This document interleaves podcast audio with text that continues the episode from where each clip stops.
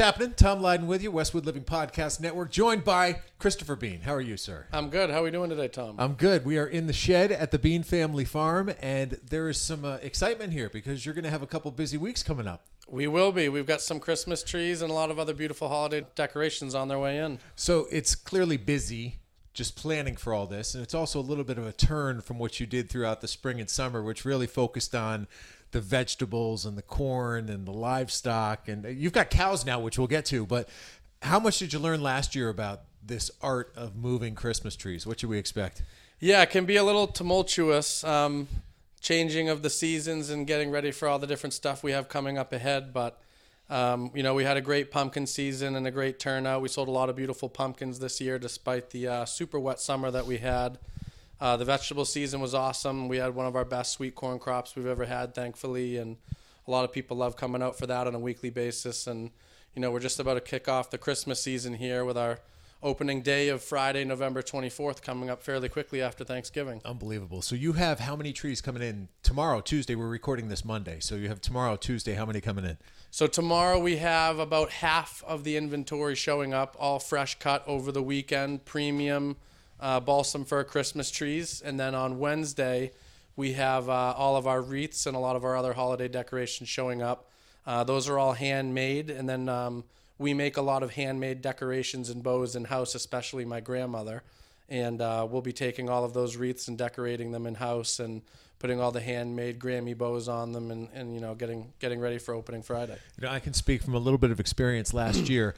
I was a little late. I got very lucky. I think I got one of your last five trees that were here, and I didn't get it that late. I mean, we're talking December 10th, maybe something like that. So, in terms of my own advice to anybody who's thinking about setting up your house for Christmas, do it early because you get your best pick. That's true. and. Friday's the first day, right? That's right. Yeah, the one thing I've noticed over the last few years is uh, the Christmas tree business has almost become cutthroat for inventory. From talking with my Christmas tree farmer that I work directly with in Nova Scotia, each year the supply is somewhat limited and the demand is only increasing. So, unfortunately, tree prices have been creeping up uh, year after year, but uh, we're still getting a lot of beautiful Christmas trees in. And I, I tell everybody that I talk to, make sure you come sooner than later to get you know a beautiful tree for your home.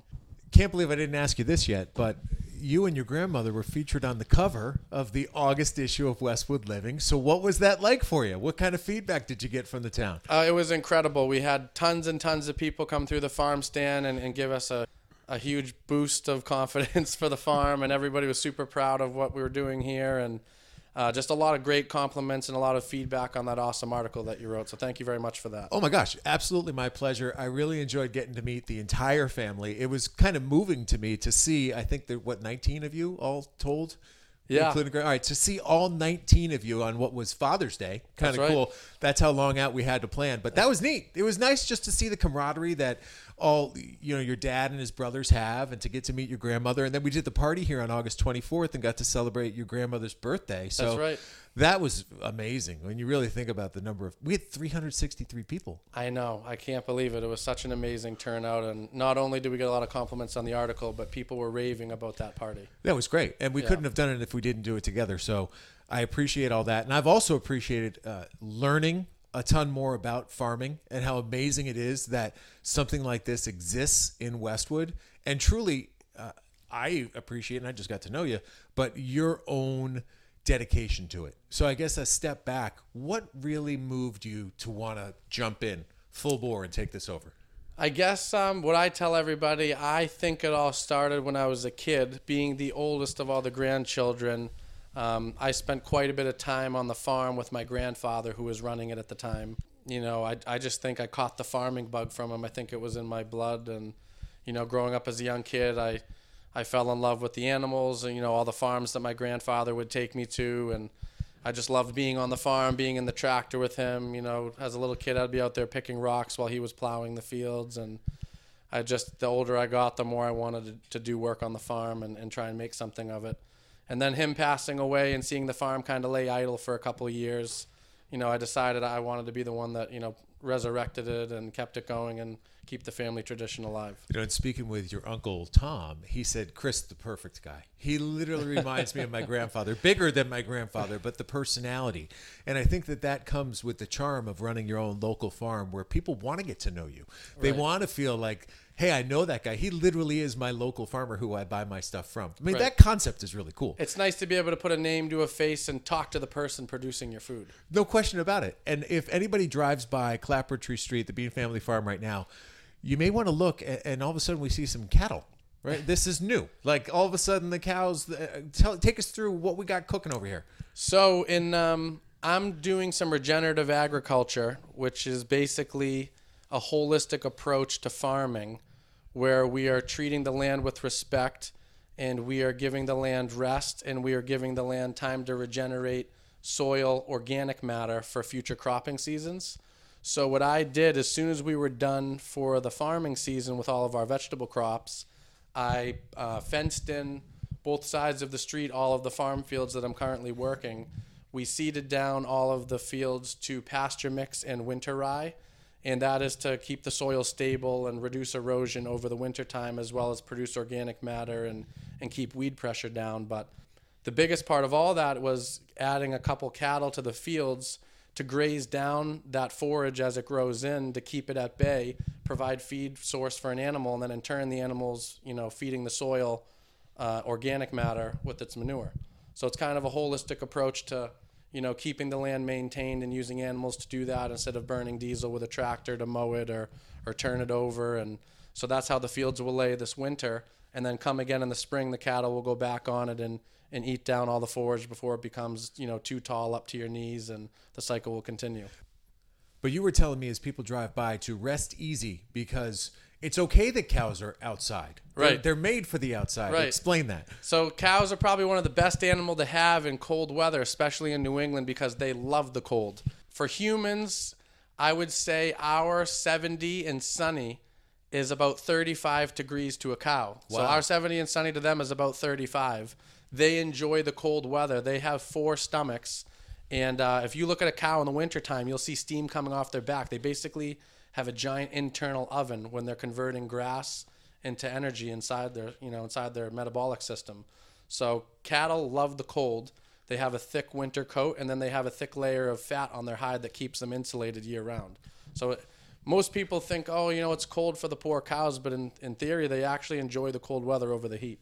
So the cows aren't the only new thing that's here. As of 10 days ago, I see this brand new driveway which has gravel. So you expect a lot of traffic Yes. with people Yep. coming in. And how is this going to help? Because one thing that we can all agree on is that prior to these stones being dropped, it could get muddy.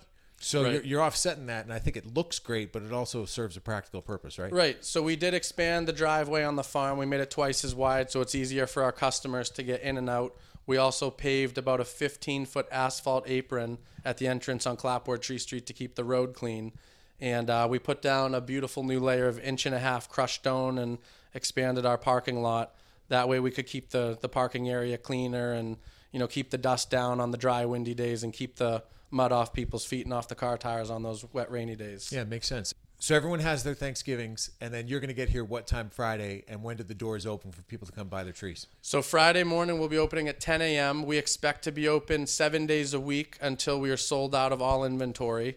Um, Monday through Friday we're going to be doing 10 a.m. to 8 p.m.